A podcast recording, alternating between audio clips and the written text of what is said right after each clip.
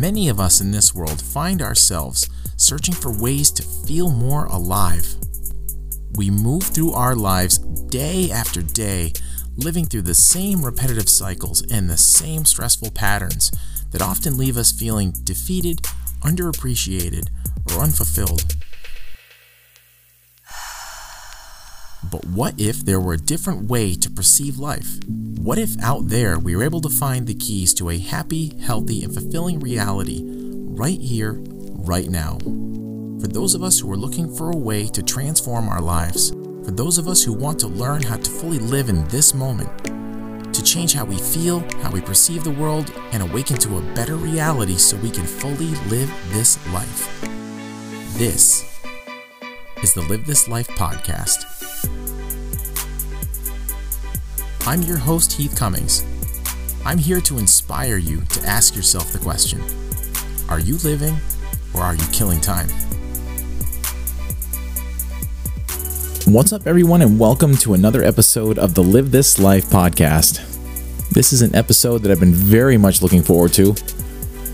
We're going to jump into the power of now, chapter one, and very much looking forward to this one. In the last episode that we did on the power of now by Eckhart Tolle, we just did the foreword and introduction, which I thought was really valuable to the rest of the content in the book.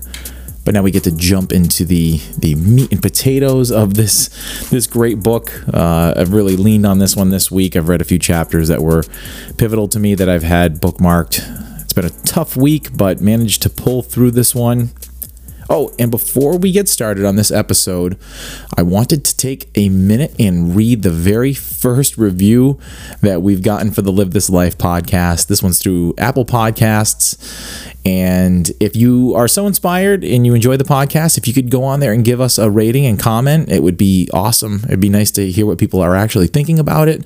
Um, whatever platform you're listening to, I'm not familiar with many of the platforms out there other than Apple. That's the one I use to listen to my own podcasts of all the ones I like to listen to and uh, use Anchor to actually record this podcast but this review came in through Apple. It was a five star review, which said by Gal Girl 05, which said, Great blueprint for learning how to live your life to its fullest, explorations of self discovery, self awareness, and ways to have a meaningful and fulfilling life. Thank you, Gal Girl 05, whoever you are. That was an awesome thing to discover today. And like I said, if you're inspired to, um, to leave a review, I will definitely review them on the podcast. I'll read them out loud. That's a that's an awesome awesome thing that uh, can motivate you to to keep it going.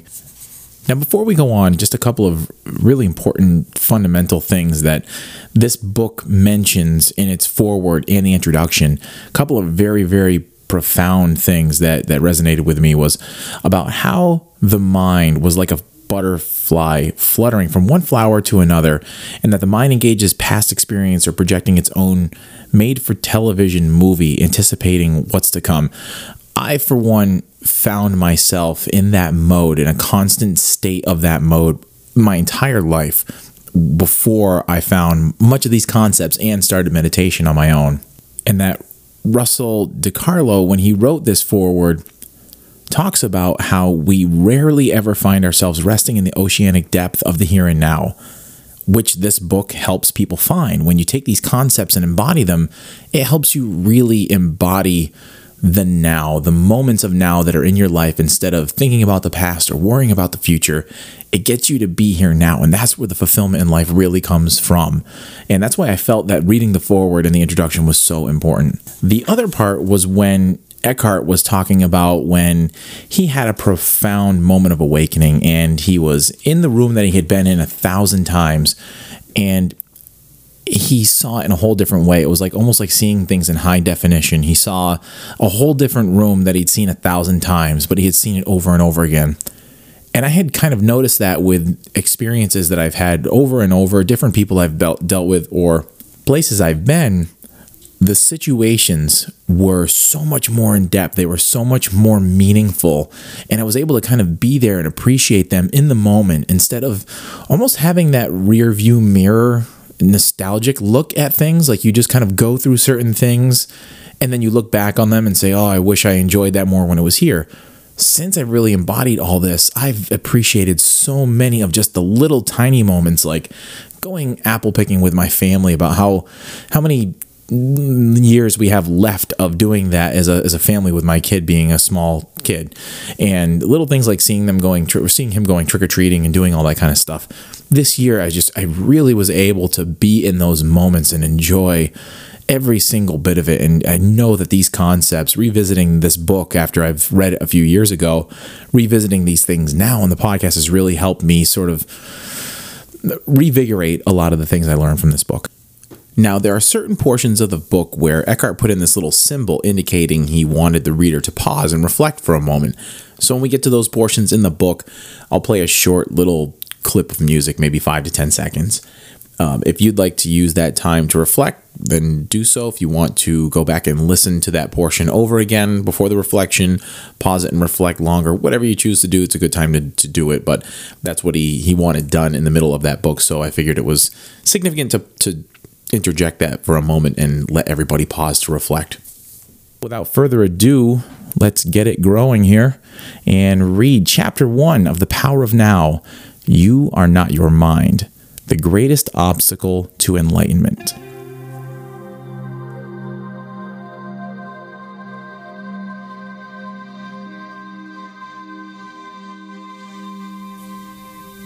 Enlightenment. What is that? Beggar had been sitting by the side of a road for over 30 years. One day a stranger walked by.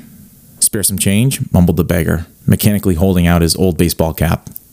I have nothing to give you, said the stranger. Then he asked, What's that you're sitting on? Nothing, replied the beggar, just an old box. I've been sitting on it for as long as I can remember. Ever looked inside? said the stranger. No, said the beggar. What's the point? There's nothing in there. Have a look inside, insisted the stranger. The beggar managed to pry open the lid. With astonishment, disbelief, and elation, he saw the box was filled with gold.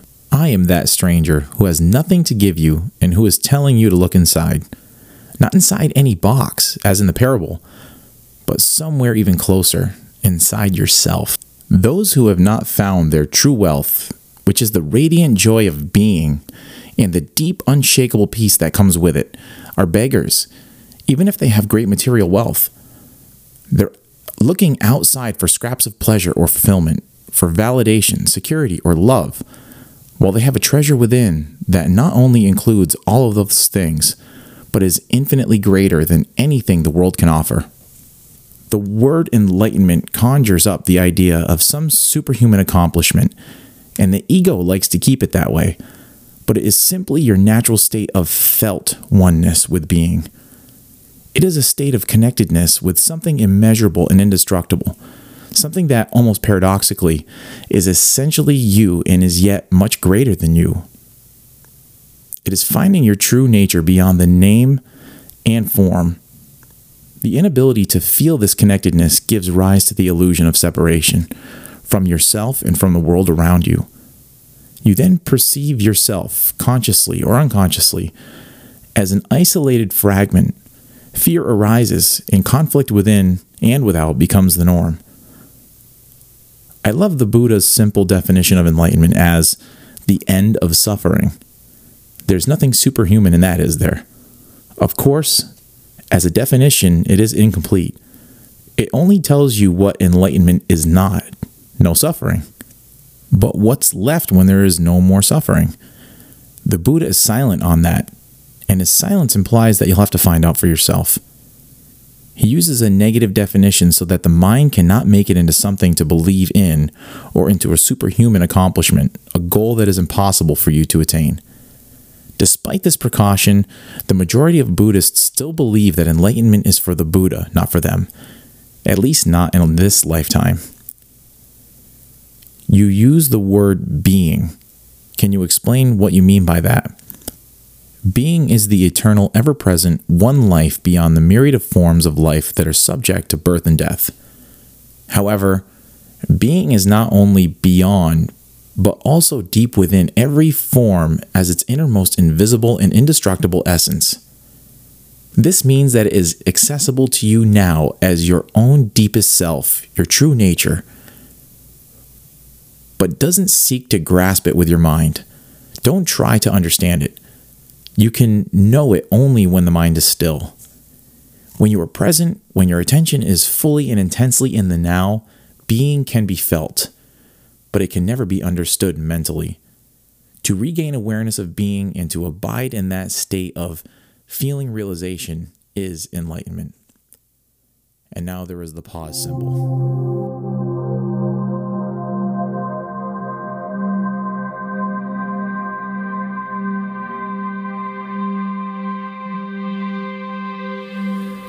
When you say being, are you talking about God? If you are, then why don't you say it? The word God has become empty of meaning through thousands of years of misuse. I use it sometimes, but I do it sparingly. By misuse, I mean that people who have never even glimpsed the realm of the sacred, the infinite vastness behind that word, use it with great conviction, as if they knew what they're talking about or they argue against it as if they knew what it is that they're denying. This misuse gives rise to absurd, absurd beliefs, assertions, and egoic delusions, such as my or our God is the only true God and your God is false. Or Nietzsche's, which is Friedrich Nietzsche, uh, Nietzsche, he's a German philosopher, Nietzsche's famous statement of God is dead. The word God has become a closed concept. The moment the word is uttered, a mental image is created, no longer perhaps of an old man with a white beard, but still a mental representation of someone or something outside of you. And yes, almost inevitably a male someone or something. Neither God nor being nor any other word can define or explain the ineffable reality behind the word. So, the only important question is whether the word is a help or hindrance in enabling you to experience that toward which it points. Does it point beyond itself to a transcendental reality, or does it lend itself too easily to become no more than an idea in your head that you believe in, a mental idol? The word being explains nothing, nor does God. Being, however, has the advantage that it is only an open concept. It does not reduce the infinite invisibility to a finite entity. It is impossible to form a mental image of it. Nobody can claim exclusive possession of being. It is your very essence, and it is immediately accessible to you as the feeling of your own presence, the realization I am, that is prior to I am this or I am that. So it is only a small step from the word being to the experience of being. And when they keep putting being into this book, it's capitalized. So I guess being is to represent God.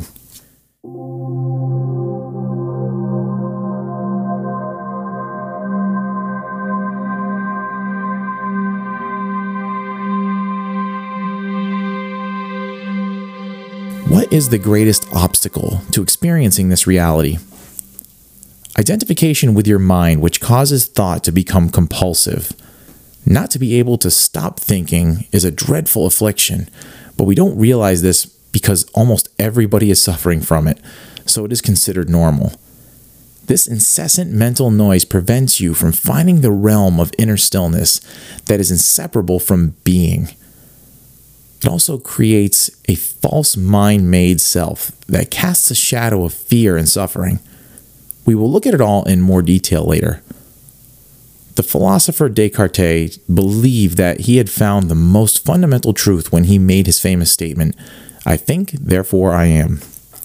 He had, in fact, given expression to the most basic error to equate thinking with being in identity with thinking. The compulsive thinker, which means almost everyone, lives in a state of apparent separateness an insanely complex world of continuous problems and conflict, a world that reflects the ever increasing fragmentation of the mind. Enlightenment is a state of wholeness, of being at one and therefore at peace, at one with life in its manifested aspect, the world, as well as with your deepest self and life unmanifested, at one with being. Enlightenment is not only the end of suffering and of continuous conflict within and without, but also the end of the dreadful enslavement to incessant thinking. What an incredible liberation this is. Identification with your mind creates an opaque screen of concepts, labels, images, words, judgments, and definitions that block all true relationship. It comes between you and yourself, between you and your fellow man and woman, between you and your nature, between you and God. It is the screen of thought that creates the illusion of separateness, the illusion that there is a you and a totally separate other. You then forget the essential fact that underneath the level of physical appearances and separate forms, you are one with all that is. By forget, I mean that you can no longer feel this oneness as self evident reality. You may believe it to be true, but you no longer know it to be true. A belief may be comforting. Only through your own experience, however, does it become liberating. Thinking has become a disease. Disease happens when things get out of balance. For example, there is nothing wrong with cells dividing and multiplying in the body. But when this process continues in disregard of the total organism, cells proliferate and we have disease. The mind is a superb instrument if used rightly. If used wrongly, however, it becomes very destructive. To put it more accurately, it is not so much that you use your mind wrongly, you usually don't use it at all, it uses you. This is the disease. You believe that you are your mind. This is the delusion. The instrument has taken you over. So in the book, there are these italicized portions that look like they're question and answer sort of things. Um, this one is italicized, this next paragraph. I don't quite agree. It is true that I do a lot of aimless thinking, like most people, but I can still choose to use my mind to get and accomplish things. And I do that all the time. And the response to that is just because you can solve a crossword puzzle or build an atom bomb doesn't mean that you use your mind. Just as dogs love to chew bones, the mind loves to get its teeth into problems. That's why it does crossword puzzles and builds atom bombs. You have no interest in either. Let me ask you this Can you be free of your mind whenever you want to? Have you found the off button? And the question response to that is You mean to stop thinking altogether? No, I can't, except maybe for a moment or two. Then the mind is using you. You are unconsciously identified with it, so you don't even know that you are its slave. It's almost as if you were possessed without knowing it. And so you take the possession, the possessing entity to be yourself. The beginning of freedom is the realization that you are not the possessing entity, the thinker. Knowing this enables you to observe the entity. The moment you start watching the thinker, a high level of consciousness becomes activated. Then you begin to realize that there is a vast realm of intelligence beyond thought. That thought is only a tiny aspect of that intelligence. You also realize that all the things that truly matter beauty, love, creativity, joy, inner peace arise from beyond the mind you begin to awaken, freeing yourself from your mind. What exactly do you mean by watching the thinker? When someone goes to the doctor and says, I hear a voice in my head, he or she will most likely be sent to a psychiatrist. The fact is that, in a very similar way, virtually everyone hears a voice or several voices in their head all the time the involuntary thought processes that you don't realize you have the power to stop. Continuous monologues or dialogues. You've probably come across mad people in the street incessantly talking or muttering to themselves. Well, that's not much different from what you and all the other normal people do, except that you don't do it out loud. The voice comments, speculates, judges, compares, complains, likes, dislikes, and so on. The voice isn't necessarily relevant to the situation you find yourself in at the time. It may be reviving the recent or distant past, or rehearsing or imagining possible future situations. Here it often imagines things going wrong and negative outcomes. This is called worry. Sometimes this soundtrack is accompanied by visual images or mental movies. Even if the voice is relevant to the situation at hand, it will interpret it in terms of the past. This is because the voice belongs to your conditioned mind, which is the result of all your past history as well as the collective cultural mindset you've inherited. So you see and judge the present through the eyes of the past and get a totally distorted view of it. It is not uncommon for the voice to be a person's own worst enemy. Many people live with a tormentor in their head that continuously attacks and punishes them and drains them of vital energy. It is the cause of the untold misery and unhappiness, as well as of disease. It is the cause of untold misery and hap- unhappiness, as well as of disease. The good news is you can free yourself from your mind. This is the only true liberation. You can take the first step right now. Start listening to the voice in your head as often as you can. Pay particular attention to any repetitive thought patterns, those old gramophone records that have been playing in your head perhaps for many years. This is what I mean by watching the thinker, which is another way of saying listen to the voice in your head. Be there as the witnessing presence. When you listen to that voice, listen to it impartially. That is to say, do not judge. Do not judge or condemn what you hear, for doing so would mean that the same voice has come in again through the back door. You'll soon realize there is the voice, and here I am listening to it, watching it.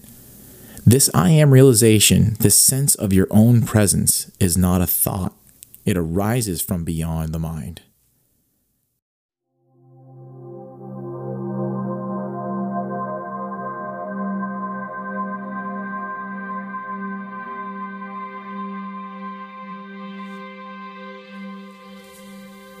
So, when you listen to a thought, you are aware not only of the thought, but also of yourself as the witness of the thought a new dimension of consciousness has come in.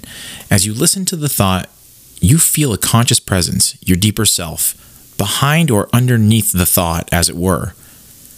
The thought then loses its power over you and quickly subsides because you are no longer energizing the mind through identification with it.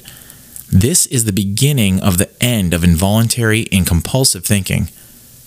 When a thought subsides, you experience a discontinuity in the mental stream, a gap of no mind. At first, the gaps will be short, a few seconds perhaps, but gradually they will become longer. When these gaps occur, you feel a certain stillness and peace inside you. This is the beginning of your natural state of felt oneness with being, which is usually obscured by the mind. With practice, the sense of stillness and peace will deepen. In fact, there is no end to its depth. You also feel a subtle emanation of joy arising from deep within, the joy of being. It is not it is not a trance-like state, not at all. There is no loss of consciousness here. The opposite is the case. If the price of peace were a lowering of your consciousness, and the price of stillness a lack of vitality and alertness, then they would not be worth having. In this state of interconnectedness, you are much more alert, more awake than in the mind identified state. You are fully present. It also raises the vibrational frequency of the energy field that gives life to the physical body. As you go more deeply into this realm of no mind, as it is sometimes called in the East, you realize the state of pure consciousness. In that state, you feel your own presence with such intensity and such joy that all thinking, all emotions, your physical body, as well as the whole external world become relatively insignificant in comparison to it. And yet, this is not a selfish, but a selfless state. It takes you beyond what you previously thought of as yourself. That presence is essentially you, and at the same time, inconceivably greater than you. What I'm trying to convey here may sound paradoxical or even contradictory, but there is no other way that I can express it.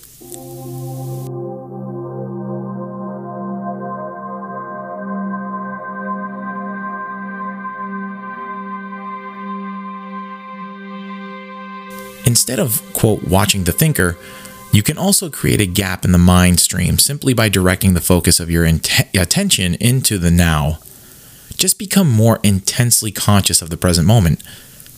This is a deeply satisfying thing to do. In this way, you draw consciousness away from mind activity and create a gap of no mind in which you are highly alert and aware but not thinking. This is the essence of meditation. In your everyday life, you can practice this by taking any routine activity that normally is only a means to an end and giving it your fullest attention so that it becomes an end in itself. For example, every time you walk up and down the stairs in your house or place of work, pay close attention to every step, every movement, even your breathing. Be totally present. Or when you wash your hands, pay attention to all the sense perceptions associated with the activity the sound and feel of the water, the movement of your hands, the scent of the soap, and so on. Or when you get into your car after you close the door, Pause for a few seconds and observe the flow of your breath. Become aware of a silent but powerful sense of presence. There is one certain criterion by which you can measure your success in this practice the degree of peace that you feel within.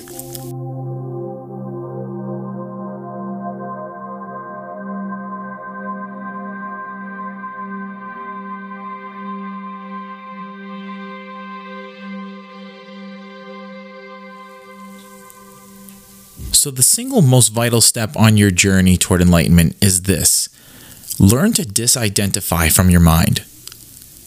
Every time you create a gap in the stream of the mind, the light of your consciousness grows stronger. One day you may catch yourself smiling at the voice in your head, as you would smile at the antics of a child. This means that you no longer take the content of your mind all that seriously, as you sense as your sense of self does not depend on it enlightenment, rising above thought. The question in italics is Isn't thinking essential in order to survive in this world? Your mind is an instrument, a tool. It is there to be used for a specific task, and when the task is completed, you lay it down. As it is, I would say about 80 to 90% of most people's thinking is not only repetitive and useless, but because of its dysfunctional and often negative nature, much of it is also harmful. Observe your mind, and you will find this to be true. It causes a serious leakage of vital energy. This kind of compulsive thinking is actually an addiction. What characterizes an addiction? Quite simply, this you no longer feel that you have the choice to stop. It seems stronger than you. It also gives you a false sense of pleasure pleasure that invariably turns into pain. Why should we be addicted to thinking? Because you are identified with it, which means that you derive your sense of self from the content and activity of your mind. Because you believe that you would cease to be if you stop thinking. As you grow up, you form a mental image of who you are, based on the personal and cultural conditioning. We may call this phantom self the ego it consists of mind activity and can only be kept going through constant thinking. The term ego means different things to different people, but when I use it here, it means a false self, created by unconscious identification with the mind. To the ego, the present moment hardly exists. Only past and future are considered important. This total reversal of the truth accounts for the fact that in the ego mode, the mind is so dysfunctional. It is always concerned with keeping the past alive because without it, who are you? It constantly projects itself into the future to ensure its continued survival and to seek some kind of release or fulfillment there. It says, one day, when this, that, or the other happens, I'm going to be okay, happy, at peace. Even when the ego seems to be concerned with the present, it is not the present that it sees. It misinterprets it completely because it looks at it through the eyes of the past. Or it reduces the present to a means to an end, an end that always lies in the mind projected future. Observe your mind and you'll see that this is how it works. The present moment holds the key to liberation but you cannot find the present moment as long as you are your mind. The question in italics is I don't want to lose my ability to analyze and discriminate. I wouldn't mind learning to think more clearly in a more focused way, but I don't want to lose my mind. The gift of thought is the most precious thing we have. Without it, we would just be another species of animal. The predominance of mind is no more than a stage in the evolution of consciousness. We need to go on to the next stage now as a matter of urgency, otherwise, we will be destroyed by the mind, which has grown into a monster. I will talk about this more in detail later. Thinking and consciousness are not synonyms or not synonymous. Thinking is only a small aspect of consciousness. Thought cannot exist without consciousness, but consciousness does not need thought. Enlightenment means rising above thought, not falling back to a level below thought, the level of an animal or plant. In the enlightened state, you still use your thinking mind when needed, but in a much more focused and effective way than before. You use it mostly for practical purposes, but you are free of the involuntary internal dialogue, and there is an inner stillness. When you do use your mind, and particularly when you when a creative solution is needed, you oscillate every few minutes or so between thought and stillness, between mind and no mind. No mind is a consciousness without thought. Only in that way is it possible to think creatively, because only in that way does thought have any real power. Thought alone, when it is no longer connected with the much vaster realm of consciousness, quickly becomes barren, insane, destructive. The mind is essentially a survival machine. Attack and defense against other minds, gathering, storing, and analyzing information. This is what is it is good at, but it is not at all creative. All true artists, whether they know it or not, create from a place of no mind, from inner stillness. The mind then gives form to the creative impulse or insight. Even the great scientists have reported that their creative breakthroughs came at a time of mental quietude. The surprising result of a nationwide inquiry amongst America's most eminent mathematicians, including Einstein, to find out their working methods was that thinking, quote, plays only a subordinate part in the brief, decisive phase of the creative act itself. So I would say that the simple reason why the majority of scientists are not creative is not because they don't know how to think, but because they don't know how to stop thinking. It wasn't through the mind, through thinking, that the miracle that is life on earth or your body were created and are being sustained. There is clearly an intelligence at work that is far greater than the mind. How can a single human cell measuring one one thousandth of an inch across contain instructions within its DNA that would fill 1,000 books of 600 pages each? The more we learn about the workings of the body, the more we realize just how vast is the intelligence at work within it and how little we know. When the mind reconnects with that, it becomes a most wonderful tool. It then serves something greater than itself. Emotion, the body's reaction to your mind. In italics, the question is what about emotions? I get caught up in my emotions more than I do in my mind. Mind, in the way I use the word, is not just thought. It includes your emotions as well as all unconscious mental, emotional, reactive patterns. Emotion arises at the place where your mind and body meet. It is the body's reaction to your mind, or you might say a reflection of your mind in the body. For example, an attack thought or hostile thought will create a buildup of energy in the body that we call anger. The body is getting ready to fight. The thought that you are being threatened physically or psychologically causes the body to contract. And this is the physical side of what we call fear. Research has shown that strong emotions even cause changes in the biochemistry of the body. The biochemical changes represent the physical or material aspect of the emotion. Of course, you are not usually conscious of all your thought patterns, and it is often only through watching your emotions that you can bring them into awareness.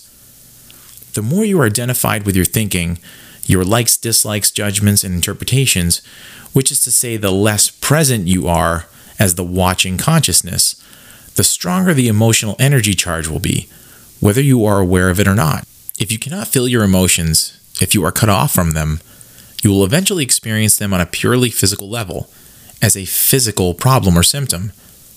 A great deal has been written about this in recent years, so we don't need to go into it here. A strong unconscious emotional pattern may even manifest as an external event that appears to just happen to you. For example, I've observed that people who carry a lot of anger inside without being aware of it and without expressing it are more likely to be attacked, verbally or even physically, by other angry people, and often for no apparent reason.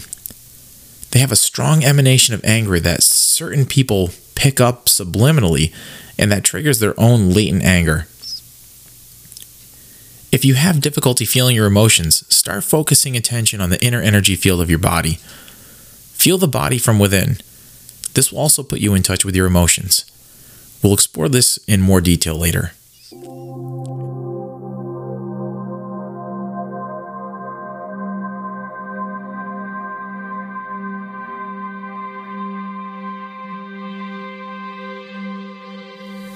This is in italics. You say that an emotion is in the mind's reflection in the body, but sometimes there is a conflict between the two. The mind says no, while the emotion says yes, or the other way around.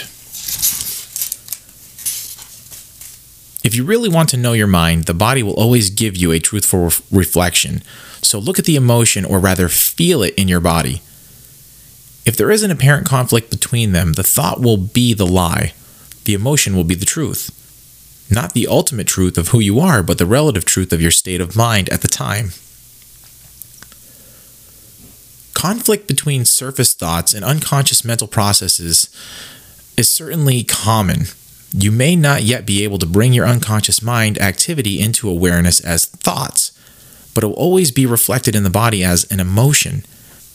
And of this, you can become aware.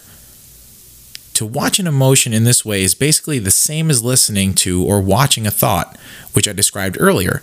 The only difference is that while a thought is in your head, an emotion has a strong physical component, so it is primarily felt in the body. You can then allow the emotion to be there without being controlled by it. You no longer are the emotion, you're the watcher, the observing presence. If you practice this, all that is unconscious in you will be brought into the light of consciousness. In italics, it says, "So observing our emotions is as in, is as important as observing our thoughts." Yes, make it a habit to ask yourself, "What is going on inside of me at this moment?" The question will point you in the right direction, but don't analyze, just watch. Focus your attention within. Feel the energy of the emotion. If there is no emotion present, take your attention more deeply into the inner energy field of your body. It is the doorway into being.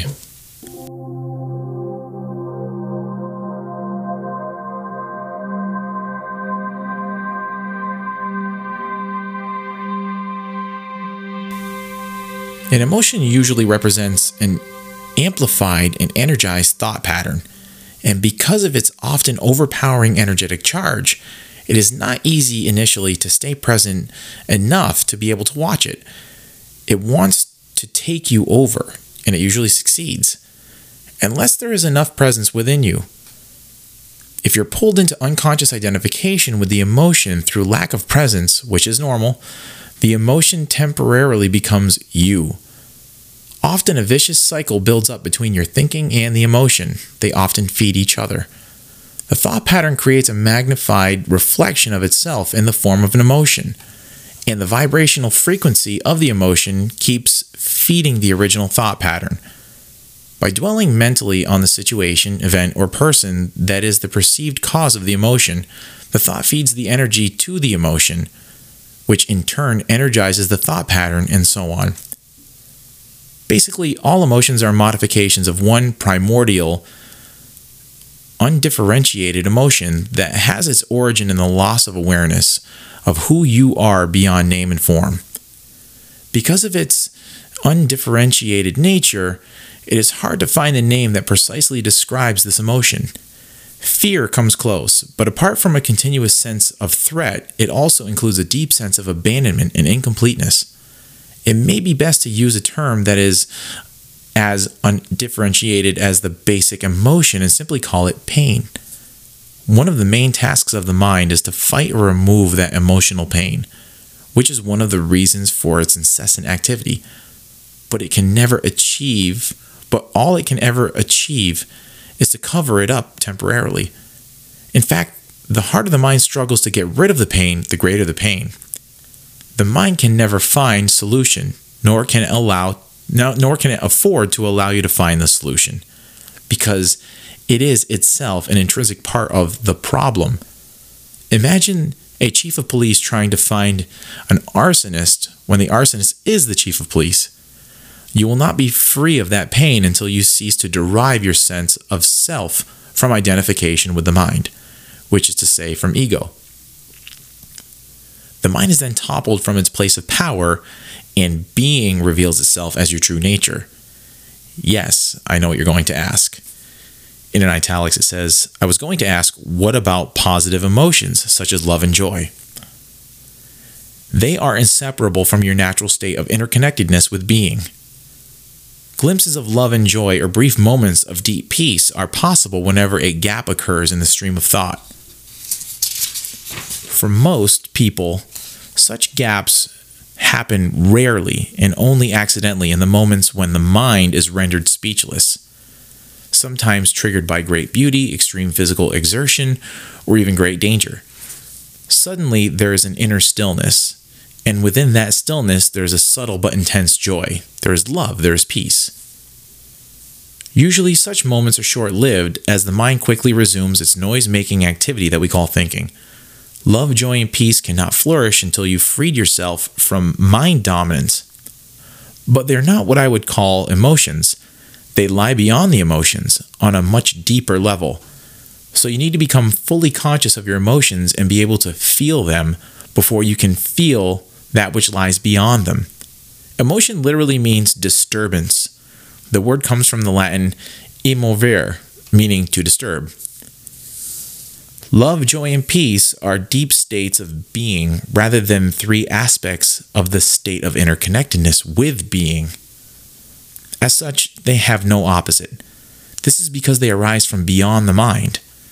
Emotions, on the other hand, being part of the dualistic mind, are subject to the law of opposites. This simply means that you cannot have good without bad. So, in the enlightened, mind identified condition, what is sometimes wrongly called joy is the usually short lived pleasure side of the continuously alternating pain pleasure cycle. Pleasure is always derived from something outside you, whereas joy arises from within. The very thing that gives you pleasure today will give you pain tomorrow, or it will leave you, so its absence will give you pain. And what is often referred to as love may be pleasurable and exciting for a while, but it is an addictive clinging, an extremely needy condition that can turn into the opposite at the flick of a switch. Many, quote, love relationships after the initial euphoria has passed actually oscillate between love and hate, attraction and attack. Real love doesn't make you suffer. How could it? It doesn't suddenly turn into hate, nor does real joy into pain. As I said, even before you're enlightened, before you have freed yourself from your mind, you may get glimpses of true joy, true love, or of a deep inner peace, still but vibrantly alive. These are aspects of your true nature, which is usually obscured by the mind even within a normal addictive relationship, there can be moments when presence of something more genuine, something more incorruptible can be felt. But they will only be glimpses, soon to be covered up again through mind interference. It may then seem that you have something very precious and lost it.